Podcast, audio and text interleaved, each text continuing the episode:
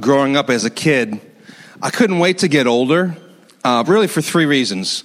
I wanted to be able to stay up as late as I wanted to, right? No bedtime, no one telling me when to go to bed. Secondly, I wanted to be able to eat whatever I wanted to eat. And then third, I wanted to be able to watch whatever I wanted to watch. I, we grew up in a home where my parents were pretty strict about what we watched. I was probably a, uh, almost a teenager before I realized there was even more shows on TV besides Little House on the Prairie. I mean, that was pretty much all I was allowed to watch growing up. And so I couldn't wait to grow up to do those things. And now that I'm grown, grown up, uh, you know what I've learned? Like, I don't want to stay up anymore. I want to go to bed as quickly as possible. You know, the other night I was in bed at 9:30, like, and I was super excited about it, super, super happy about that. And now that I can eat anything I want, it's great, but I have to pay for it, so that's not so great either. And now that I can watch anything I want, the problem is, is I have three little girls, and so you know I end up watching all the time kids movies. Like that's most of the time that's that's what I'm watching. And every now and then we get lucky though, and there's a there's a kids film that I love too. And recently there was a film that came out. It was a sequel to Wreck It Ralph, and it was the second Wreck It Ralph movie. I don't know if you've seen it. Ralph breaks or wrecks the internet, and uh, I loved it. I just I think it's so funny. I think it's so clever, and uh, it just does a really interesting job of showing the internet from a different perspective. And I love this one scene. I want to share it with you in just a second. I love this one scene where you know how on uh, search engines like Google they try to guess what you're searching for. It's called autofill. I love how Wreck It Ralph shows us in the movie. Check this scene out real quick. His autofill was a tad aggressive. You know, um, if you type in the phrase into Google, what happens when? Do you know what the top result is? What happens when you die? That's the number one thing. What happens when you die? By the way, the second one is what happens when you block someone on Facebook? So, I don't know, stop blocking me on Facebook if that was you searching for that. But what happens when you die? And it's interesting that so many people are searching and asking that question that Google has identified it as one of the most important questions out there. What happens when you die? And I think the question beneath that question is, how should I live my life, right? If I know what happens when I die, then it should make a difference in the way which I live my life. And this morning we're continuing our series through the Gospel of Luke, and we find ourselves in Luke chapter 16, and we're going to read a story that is only recorded in Luke. Matthew, Mark, John, they don't have this. This is, this is exclusive to the Gospel of Luke. And in this story, we learn about two men who are very different from each other. And we see how they lived, and then we see how they died, and then we see how it affected how they lived forever. And so let's read this together. We're going to kind of go a couple verses at a time, and I want to point out some things that were different about these two people, okay? We're in verse 19 of Luke chapter 16. I'm reading to you from the ESV. It's on your handout there, uh, it's also on the screens behind me. It, Jesus tells a story, and he says this There was a rich man who was clothed in purple and fine linen, and who feasted sumptuously every day. And at his gate was laid a poor man named Lazarus covered with sores, who desired to be fed with what fell from the rich man's table. Moreover, even the dogs came and licked his sores. Let's pause for a second. Look how differently they lived. This rich man, he was clothed in purple. That's important. Purple was not a fashion statement back then, purple was a status statement because purple was very expensive. In fact, the way that they would make cloth purple was they would get it from a dye that was secreted from a very rare and expensive sea snail called a murex. And as I was studying and I learned there were two ways that they would get the dye out of this snail. They would either kill it to get the dye or, and this is true, this is what it said in the comment, commentaries I read, they would milk it they would milk the sea snail. And of course, immediately I thought of Ben Stiller and Meet the Parents. That maybe he's right. You can milk anything. But they would, they would milk the sea snail to get the dye out. And they would make this purple dye. And it was so expensive because it was so hard to get. It was so rare. In fact, back then, the rabbis would have a prayer shawl. And in order for the prayer shawl to be like a legitimate prayer shawl, it had to have one thread of purple uh, cloth. Just one, and that made it legitimate. That's how expensive it was that they could only afford to ask the rabbis to have just one thread of purple cloth. And this rich man had a whole robe made out of purple. He was really wealthy. And also, did you notice that his undergarments, he wore fine linen? This would have been imported from Egypt. This also would have been really expensive. That means he had really fancy underpants. I mean, he was so wealthy that, that he was, he could spend money on things that nobody could even see. This is the way this guy, this guy had so much money, he didn't even know what to do with it. He was buying stuff. And he wore it not just sometimes, not just on special occasions. You know, we all have maybe nicer outfits that we wear to weddings or on special occasions. But it indicates in this text that he wore it every single day. This guy was so rich. And he feasted, I love the, I love the adverb here. It's a great adverb, isn't it? He feasted sumptuously. Anybody want to feast sumptuously for lunch today after church? He feasted sumptuously, which means every day he ate whatever he wanted. He was at the Chinese buffet, he was at Golden Corral, just like whatever he wanted, eating it all. And then we see Lazarus. Lazarus is uh, at this man's gate, which meant this man had a large estate, large enough to be gated. And they would come and they would, it says that they would lay Lazarus at his gate. And what that means is Lazarus couldn't get there himself. There was something wrong with Lazarus. He was, he was lame or there was some issue and he was laid there. And actually the Greek verb there for that he was laid there is not that he was gently laid there. It was almost like he was tossed. Because to many people in society, Lazarus was trash. He was rubbish. And so they would just kind of throw him at the man's gates. He was starving. He, he, he, did, he wasn't feasting sumptuously. He just was saying, I just want the crumbs off this man's table. He was covered with sores. And I know it isn't a little gross that the dogs would come and lick his sores. And these are not like, many of you have dogs and they're cute dogs and they come and they lick your face and it's really sweet, you know. Um, but these were not those sort of dogs. These would have been street dogs, scavengers who would just come up to him and he couldn't fight them off and they would kind of in a gross way feed off his sores. So here's a man who can't get food, and the dogs, the street dogs, are feeding off of him, and he can't even get any food. I mean, he's in a pretty bad situation. And what's sort of ironic and maybe sad is that the name Lazarus actually means God helps me. So his whole life, every time someone called him by his name, it was like mocking him. Lazarus, well, where's my help? Here I am. I'm poor. I'm, I've been thrown at this man's gate every day so I can beg for money. I'm covered in sores. So we have very different lives here. We have the rich man in the lap of luxury. We have Lazarus, homeless and impoverished. Now, it is important to note that the rich man is not evil because he has money, and Lazarus is not righteous because he was poor, right? Poverty does not get you into heaven, and wealth does not keep you from heaven. That's not the point of this story. Let's keep reading. Verse 22, it says, The poor man died, Lazarus died, and was carried by the angels to Abraham's side. The rich man also died and he was buried. So not only did they live differently, they died differently. Did you notice the biggest difference between the rich man and Lazarus? Only one of them was what? Buried. Only one of them was buried. The rich man was buried, which meant he would have had a large funeral and people would have gathered together and they would have told stories about him and they would have honored him and they would have eulogized him and they would have celebrated him and they would have spent a lot of money on whatever the burial, tech, burial techniques were so that he would have a proper burial. But Lazarus wasn't buried. Lazarus just was carried by the angels, right? He wasn't buried. And what's interesting is that in this time, in this culture, at this point in history, to not be buried was almost worse than dying. It was a big deal to not be buried. In fact, you remember in the Old Testament the story of David and Goliath, where uh, they're, they're, they're running towards each other and they're kind of smack talking, trash talking each other. Both of them say the same thing to each other. Essentially, I'm going to kill you and I'm going to feed your body what? To the birds of the air and to the beasts of the fields. Now, why would they both say that? They both said that because that was a big deal back then. You didn't want your body to be devoured that way. You wanted to be buried. That was that important. But this man was so poor, he wasn't buried. There was no eulogies, no honor, no grief, no celebration. He died the way he lived, overlooked, forgotten, ignored, and alone. Now let's look at how differently they lived forever. Let's keep reading. It said that the rich man or the poor man was carried by the angels to Abraham's side. The rich man was di- died and was buried. Verse 23. And in Hades, being in torment, they're speaking of the rich man now, he lifted up his eyes and saw Abraham far off and Lazarus at his side. And he called out, Father Abraham, have mercy on me and send Lazarus to dip the end of his finger in water and cool my tongue, for I am in anguish in this flame. But Abraham said, Child, Remember that you in your lifetime received your good things, and Lazarus in his in like manner bad things. but now he is comforted here, and you are in anguish.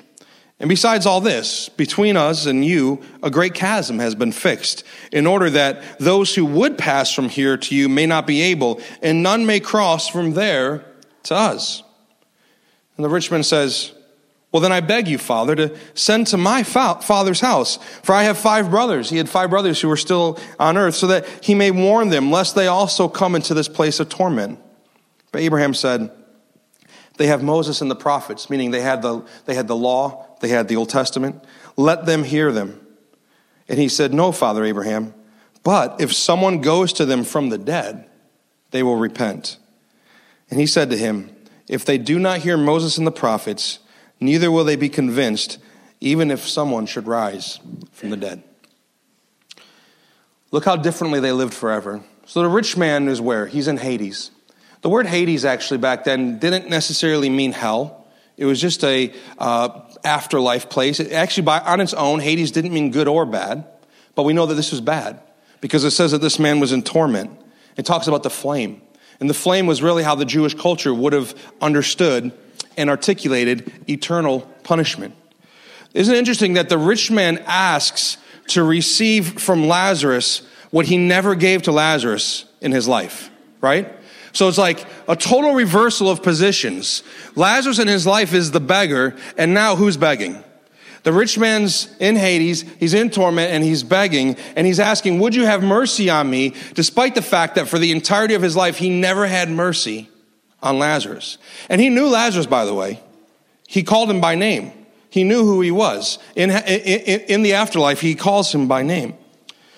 And the rich man here, what's interesting too is that even though he's now begging for mercy, his heart really hasn't changed because he still actually sees Lazarus as like an errand boy. The Lazarus will do something for him. His sense of superiority actually still remains. Lazarus, do this for me. And the rich man also isn't really owning up to why he's there. He actually, by saying, if he would send somebody, then my brothers wouldn't come here. Here's what he's implying. If somebody had come to me and told me, I wouldn't be here either. And so when we read this story, we see the rich man is in a pretty bad spot and he really hasn't changed at all. However, where's Lazarus? It says right in the text that Lazarus was in Abraham's bosom. It's kind of a weird term. Maybe we're not very familiar with it. But back then, when, when people would gather together for celebrations and for feasts, the way in which they would sit at the tables is not like you and I. They wouldn't sit uh, straight up. They would be on more like benches and couches and they would recline. And the person who was the guest of honor of the host would be closest to the host, seated on their right side. And they would let, they would, they would rest their head against that person's chest. They would be in their bosom. And that's where they would eat. So when it says Abraham's bosom, this, this, this picture is a place of feasting. Abraham invites Lazarus to come. And Lazarus, for his entire life, has been outside of the table. And now he's seated at the table with Abraham, resting against his bosom. How many of you are glad we don't eat that way anymore? Any of you bothered by loud chewers? That would be the worst, right? That would be the worst to have somebody with a hollow head chewing away, resting on your bosom, resting on your chest. Well, Lazarus here is, he's finally at the table after a lifetime. And again, we see the reversal, right? In life, the rich man's at the table and Lazarus is the beggar. And in eternity, Lazarus is at the table and the rich man is the beggar. And what I love about this is Abraham says about Lazarus that he's receiving comfort. I love that vision of the afterlife. Not just reward, not just glory, not just gold, not just breathtaking scenes, but comfort. Then the afterlife, there actually will be comfort that we will receive. That's good news for us, isn't it? Because all of us carry through life pain and sorrow and questions and loss. And this beautiful picture here shows us receiving comfort. So these, these two men, they lived differently, agreed? They died differently, and they lived forever differently. And by the end of the story, one thing is very, very clear. You don't want to be the rich man. You do not want to be the rich man. So what I want, what I want to do with the remainder of our time, now that we've gone through this story, is I want to answer this question. What is the path of the rich man? How did he get where he was? And this is important for you and me because we may not realize that we're on the same path. We're on the path of the rich man and we don't want to be on that path. So what is the path of the rich man? I want to give you three things that, that sort of signify the path, describe the path of the rich man. And you can fill this in in your notes if you're a note taker. But the first thing is this. If you're on the path of the rich man, you define for yourself what is quote unquote good. You define for yourself, you define what is good. You know, when we're, when we're raising children and we're trying to teach them to do things the right way or trying to teach them to eat their vegetables, I often hear myself saying this to my three girls it's good for you. You ever hear that? You ever say that, parents? It's good for you. Why do I have to take a bath? It's good for you. And for us too, by the way. But it's, it's good for you. Why do I have to eat my vegetables? It's good for you. Why do I have to go to bed? Because it's good for you. Why do I have to study or practice? Because it's good for you. And I think actually, in in a sort of un, um, uh, in sort of a way that we're not planning it out, we're actually putting in the, the heads of our children this thought of like, I don't want what's good for me, right? Because they're saying, you're saying it's good for me, but it doesn't seem good to me right? I, I, don't really enjoy it. And so we're kind of creating this little rebellion in their in their hearts of saying i don't want i want to define what's good for me. You say broccoli is good for me but you know what? M&ms seem good to me. I like those instead you say going to bed on time is good for me, but I think staying up and playing on my iPad all night is good for me. And as children, as they're, as they're growing up, they're always trying to define for themselves what is good. And we're saying, no, this is good for you and that is good for you. And in their hearts are saying, I don't know if you know what's actually good for me. And it doesn't change as we get older. The scriptures say this is good for you. Jesus' teachings indicate this is good. This is good for you. And we say, I don't know if you know what's good for me. You're saying it's good for me, but it doesn't seem good to me. Well, what does good look like? Abraham says to uh, the rich man, he says in verse 25, look at this verse again. He says, Child, remember that you in your lifetime received your good things. Now, that, that descriptive word there, received your good things, is really important, the word your. And here's what it means Abraham is not saying that wealth is the good thing.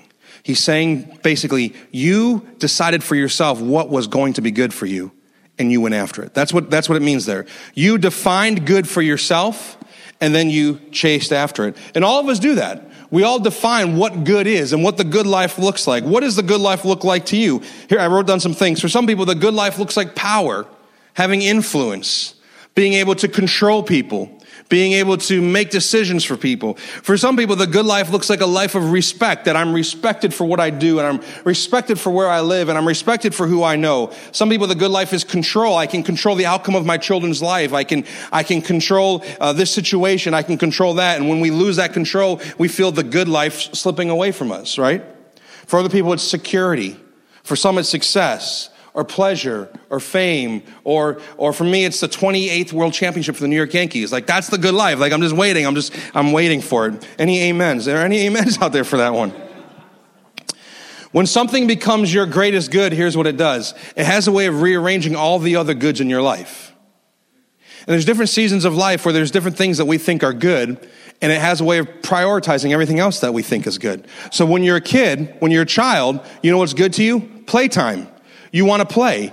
And so everything else comes under playing, right? Studying, uh, doing uh, your homework, um, you know, uh, resting, practicing your instrument because your greatest good is playing with your friends and playing with toys. And then as you get older and you're a teenager and you're in college, maybe your greatest good is, is dating, dating someone else. And so that becomes the greatest priority for you. And every other thing kind of filters underneath that priority. And every decision you make is aligned by how will this help me accomplish this thing. And then when you become a young adult and maybe you have a family, now the greatest good is making money so that you can provide and so that you can secure things. And then as you get older, maybe the greatest good is saving money and setting it aside so that you can retire and you can live the good life.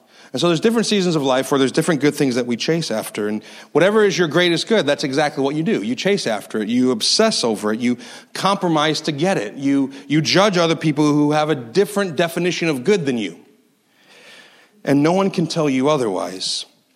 And here's the real danger your greatest good becomes your God. Think about it. It has all of your attention, it has all of your affection. You make sacrifices for it, and you build your life on it. And here's what's so offensive about Jesus. Because, you know, when you first hear the story about Jesus, you're like, who couldn't like Jesus? Who couldn't love Jesus? He was a wonderful man. He loved children. He was kind. He told cool stories. He sounds like a great kindergarten teacher. Like, this is like, who can't love Jesus? And then he did this for us and he died on the cross. But you know what? When you really understand who Jesus is and what his life means for your life, it actually becomes a problem. And here's the great obstacle. Here's what's so offensive about Jesus that when Jesus presents himself to you, he doesn't present himself as an add on to what you think is good. And he doesn't present himself to you as access to what you think is good. He presents himself to you as a brand new good. I'm the good that your heart needs. I'm the greater good. And I'm not looking to be tacked on to what you think the good life looks like. And I'm not looking to be your buddy to get you to what you think the good life is. I'm here to be the good life for you. I am the greater good. And so many people actually, when they first start to consider Christianity, and they first come to Christ, they, they hear these wonderful things about Jesus and they say, that fits in very nicely with my life. That fits in very well with the other things that I want. So I will continue to chase all these things and Jesus. And that's not how it works. It's not Jesus plus these things, it's Jesus in place of these things. It doesn't mean you lose those things, it means that it reprioritizes those things in such a way that they don't control you, they don't own you, you don't obsess about them, you, you don't give your greatest affections to them, you don't give all of your attention to them because now you have a greater good. So he's, he's not looking to be an add on, but here's the other thing Jesus is never looking to be a means to an end. And there are a lot of people who go to church who they serve Jesus because they think by serving Jesus, it's going to get them something that they want. If I serve Jesus, then I'll get the respect of, of other people. If I serve Jesus, it'll give me a platform for a ministry, for leadership, for influence. If I serve Jesus, then he won't let me suffer. He won't let my kids suffer. If I serve Jesus, then I'll have financial security. How many of you learned that serving Jesus and all of those things are, are not always synonymous? We serve Jesus, we follow Jesus, and we still suffer, and we still lose, and we still struggle. And when Jesus is just a means to an end, then you re- reduce Jesus from being beautiful to being useful. And now you're just using him to get what your heart really finds beautiful because you have a different good. But Jesus confronts us with saying, I am the greater good. In a world where the highest good are things like self expression, self idealization, self actualization, the gospel is very offensive because you know what the gospel challenges you to do? It challenges you to stop looking to yourself and stop trusting in yourself to determine or to define what is truly good. You and I cannot define what's good. We look to God who has defined it for us. And foundational to the historical Christian worldview is this simple belief. You've heard it before, but this is foundational that there is a righteous creator to whom we are accountable. People don't like that. Nobody likes accountability. No one wants to be accountable. Everybody wants to define for themselves what words mean. The, our society wants to define, redefine everything. They want to define everything differently based on how they feel and based on what they think. And right at the heart of the Christian message is this there is a creator who is righteous, who is holy, and we're accountable to him. And we answer to him. And people don't want that. But God comes to us as our creator and says, here's what's good for you. And he knows, right? Because he's the maker of all. And if you've been following Jesus for a while, and if you've been trying to grow in Jesus, and he nothing that he has said nothing that you've read in scripture confronts you bothers you offends you then you're probably not really seeing him for who he is. If you serve a god who agrees with everything you agree with if you serve a god who never confronts the way you live your life and the decisions you make then what you've done is instead, you've created god in your image. You have what's called a stepford god. You've made a god in your own image so that he can approve of all the things that you believe and think. But God, as our creator, gets to define what is good for us. But the rich man in this story, he defined for himself what was good. And what was good for him was wealth. And whatever else came with wealth power and influence and control. And so the first step on the path of the rich man is you define what is good. The second thing is this after you define what is good, you become what is good. Something very interesting in this parable. This is the only parable that Jesus told, and he told a lot. This is the only parable that Jesus told that a character in the story has a name. No other parable does a character have a name. The poor man, the beggar, the lame man, his name is Lazarus. But most commentaries think that the point wasn't Lazarus. The point actually was to teach us something about the rich man. And it's this in the story, Lazarus has a name, which means he has an identity. But the rich man doesn't have a name. He's always referred to as what? The rich man. And what it means is this when something is your ultimate good, when you define your own good and then you chase after it, you will turn into that very thing. You become that thing. He was the rich man because he loved riches most, and he was never anything more than that. In Psalm 135, 18, the psalmist writes this it says, Those who make idols become like those idols. So do all who trust in them. Here's what the psalmist is saying Your good or your God will become your source of identity. Whatever you define as good, that's what you become. That's what you tap into to get your sense of self and who you are. You may become that thing, yes. You may actually get that thing, but you'll never be more than that. Did you notice that he wasn't just the rich man eh, here on earth? He was still the rich man into eternity. He never was more than the rich man. And he called out to Abraham, Father Abraham, which meant he was a, a, a Jew, which should have been his identity, that he belonged to Abraham, that he was one of the people of God. But he forfeited that identity to become the rich man. And when you define what is your good, you will become what is your good. And you'll lose yourself in the pursuit of that thing. This man, he could have been so much more than just the rich man. He should have been so much more. He could have been the generous man. He could have been the kind man. He could have been the giving man. He could have been the gracious man. But no, who was he? He was the rich man because he defined his good and then he became his good. He could have been such a blessing to others. And can you imagine getting to the end of your life and realizing this is all I am? I'm just the power hungry person. I'm just, I'm, I'm just the rich person. I'm just the pleasure person. I, you could have done so much with your life to bless and lift up other people, but you made your whole life about the thing that you defined to be good, and then you became that thing.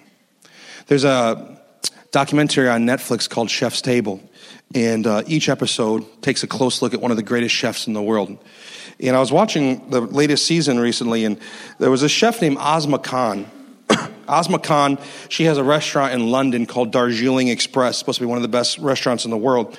And she's Indian. She was, she was born in, a, in Calcutta. And uh, she was actually born in a very uh, wealthy family. She was born, you know, there was a lot of poverty in Calcutta, but, but that's not her story. She was born in a well to do family. And uh, in fact, she, she, she talked about her dad one day taking her to their family castle. I mean, you're doing okay. You're doing all right if you got family castle, you know. Uh, and, and, this is a quote from the documentary. She said, "One day, my dad took me to my family's ancestral fortress, and he took me up one of the towers, and he pointed out the slums that were below. I mean, just in the shadow of the towers, just in the shadow of this castle were the slums, just like Lazarus laid in the shadows of the rich man's house. And he said to Ozma, as he pointed to the slums, "It's an accident of birth." You could have been there, or you could have been here. And he told me, use your life to make a difference. Because being in a position of privilege, you have a duty to lift others up. I love that. I don't, I don't necessarily agree with everything he said there because I don't necessarily think it's an accident of birth. I think the Christian worldview presents something different, but I love everything else he said. I, I love the idea that it is true. By God's grace, you are where you are. You're in the country that you're in. You're in the position that you're in. I know you may not feel like you're wealthy, many of you, but compared to most of the world, you're actually very, very wealthy. You really quite, you really are. And so we as Americans are in a position of great privilege. We really are. And so here he is saying to her, use it to make a difference. Use it to bless others. Use it to lift others up. And I love that imagery of using our lives to lift other people up, the, the, the unfortunate, the disadvantaged, the marginalized. How do we lift them up? But we're called to do this. And by implication in this story, this rich man, why did he end up in Hades?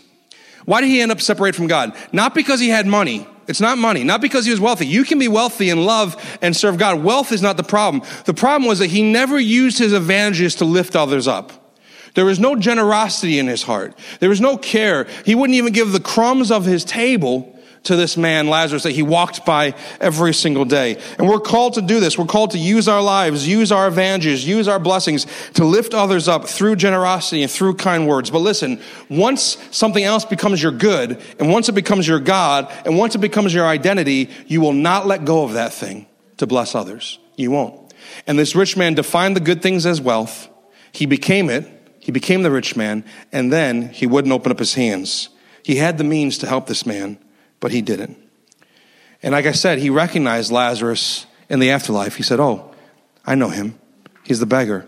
And he knew his name, Lazarus. And I bet Lazarus recognized him too and said, Oh, I know who he is. He's the rich man.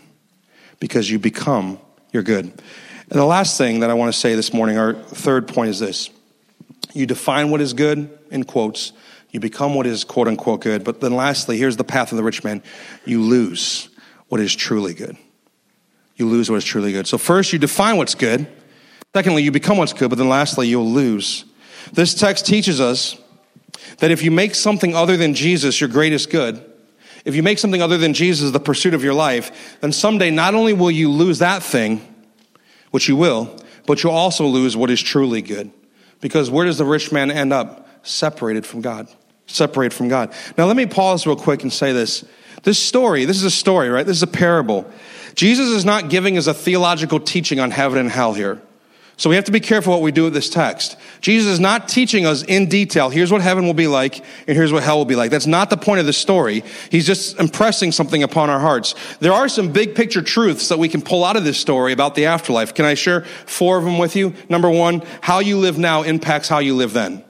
Agreed? Number two, not everyone is going to have the same afterlife. Number three, there is going to be an awareness in the afterlife of people we knew, of decisions we've made, of what brought us to where we're at. And then number four, there's going to be a place of comfort, but there's also going to be a place of torment. Now, what those places look like, I don't know. The scriptures give us some clues, but to some extent we don't really know. It's still a mystery, but there are some things we know for sure, and it's those, those things. We learn this. And the rich man who his whole life chased after what he thought was good, at the end of his life, he doesn't bring any of his riches into Hades with him and he's lost the one thing that's truly good a relationship with God. And the story ends kind of abruptly. Verse 31, look at this verse. Abraham says to him, If they do not hear Moses and the prophets, neither will they be convinced if someone should rise from the dead. At this point in the Gospel of Luke, this is the last week of Jesus' life. So he told this story days before he would go to the cross. What does the end of this story mean? What is it most supposed to make us think about? I think we know because of two clues. Let me share them with you. The first clue is this In just a few days, Jesus himself would rise from the dead. He would rise from the dead, he would come back, and he would declare the gospel of the kingdom to his people. But even to this day, you know, there are people who do not receive. So when Jesus says this, even if someone would rise from the dead, they still won't believe. He's speaking of his own resurrection from the dead. He knows that I'm going to go and bear the sin of the world. I'm going to go to the cross. I'm going to bear the shame. I'm going to give my life. I'm going to be buried. I'm going to rise from the grave on the third day, the victor over sin, over hell, over death. My followers are going to take this everywhere, and there's still going to be many people who don't believe, but I'm still going to do it. Even though I know my love is going to be rejected, even though my sacrifice is going not to be accepted by all, I'm still going to do it. And so that's our first clue as to what the end of this story means. Jesus himself knew someday, soon, I'm going to rise from the dead. Not everyone will believe, though. But here's the other clue. The day that Jesus rose from the dead, that morning, he rises from the dead. The, the disciples and the woman find the tomb empty. And then later that day, Jesus is walking with two of his disciples on the road to Emmaus. And they don't recognize Jesus you know, when someone just died in front of you, the last thing you expect is to have them walking down the road with you. So they don't recognize him. They don't see him for who he is. And it says that as Jesus walked with the disciples, he began to open. And here's the phrase in Luke chapter 24, verses 25 through 27. Somewhere in there it says this Beginning with Moses and all the prophets, he interpreted to them in all the scriptures the things concerning himself. Luke's a masterful historian and a masterful author, and he does this on purpose. He uses the exact same phrase here in Moses and in the prophets. And what Jesus opens up the Old Testament to the disciples on the road to Emmaus, he's saying, everything you've heard, everything you've known, everything Moses talked about, all the priests, all the kings, all the prophets, they all were pointing to me. I'm the better priest. I'm the greater prophet. I'm the true king. And all of the Old Testament is anticipating this day, this moment. And can you imagine that was the day that Jesus was resurrected from the dead and he's walking and he finally gets to open up the Old Testament to them and say, It's all about me. It's all about me. And so when Abraham says to the rich man, even if someone came back from the dead knowing that Jesus would, and even if they don't if they don't read and understand the Moses and the prophets, here's what here's what Abraham was saying to the rich man. Your brothers, they don't need Lazarus, they need Jesus.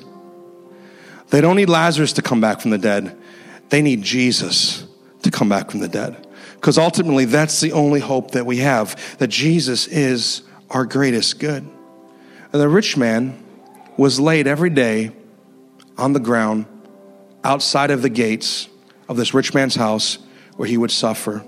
And just a few days after Jesus told this story, Jesus was led outside the gates of Jerusalem where he was laid on a cross, where he would suffer for you and for me. Why? To take away our shame, to take away our sin, to take away all of our chasing after other things that we think are so good, and to be lifted up on a cross to draw all men and women and children to him so that we could see and know, not just in our heads, but in our hearts, that Jesus, he's the greatest good. When you make Jesus your greatest good, here's what it does it sets you free to not be enslaved by all those other things. It really does.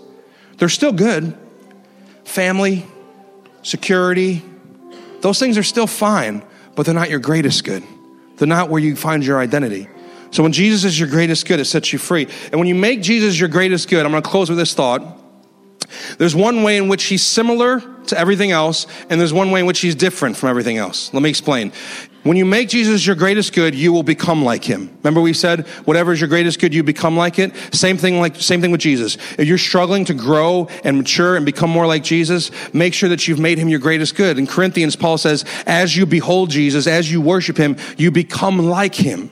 It's in worshiping Jesus. It's in seeing Jesus. It's in adoring Jesus that we're changed. We're not changed just through our efforts and just through our self determination and just through our self help projects. That doesn't really change us. What really changes is self denial and self forgetfulness and looking away from ourselves and looking to Jesus and seeing who he is and becoming like him. So, in that way, Jesus is like the other good things. When you look at him, you become like him. But in one way, he's very, very different from everything else. You can never lose him. When He's your greatest good, you can't lose Him. Why? Because He's got you, He's holding on to you. My youngest daughter, Madeline, often when she's wants to be picked up, she'll say this Daddy, I have you, or Daddy, I hold you. And it's really her way of saying, I'm going to hold you. Now, she's she's a strong little girl, but she's not going to lift me. I mean, most of you couldn't lift me, but she's she's definitely not going to lift me. She can't hold me. So what I do is I pick her up and I hold her. And then she wraps her arms around me and she says, I hold you, Daddy. I, I'm holding you. Now, who's holding who? Right? Who's holding who? And it's me holding her that allows her to even hold on to me. If I wasn't holding her, she couldn't hold me. Now, think about you and Jesus. Who's holding who? Sometimes you think, oh, I'm holding on so hard. I got so much internal de- determination and strength and effort, and I'm, I'm so spiritual and I'm so righteous. I'm holding on so tight. And Jesus is saying, Hold on, I'm holding you. Relax. I'm holding it's his hold on you that secures you. It's his hold on you that allows you to hold on to him. And so we hold on to Jesus knowing that he's our greatest good.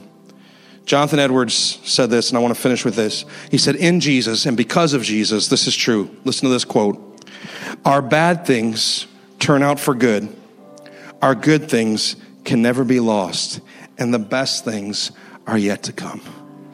Is that amazing? Our bad things, your worst things, your worst day, your sorrow, your grief, the things that, that continue to weigh heavy on your heart, the things that continue to cause you to, to, to, to, to weep and, and to have deep sorrow, our bad things someday in Jesus will turn out for good.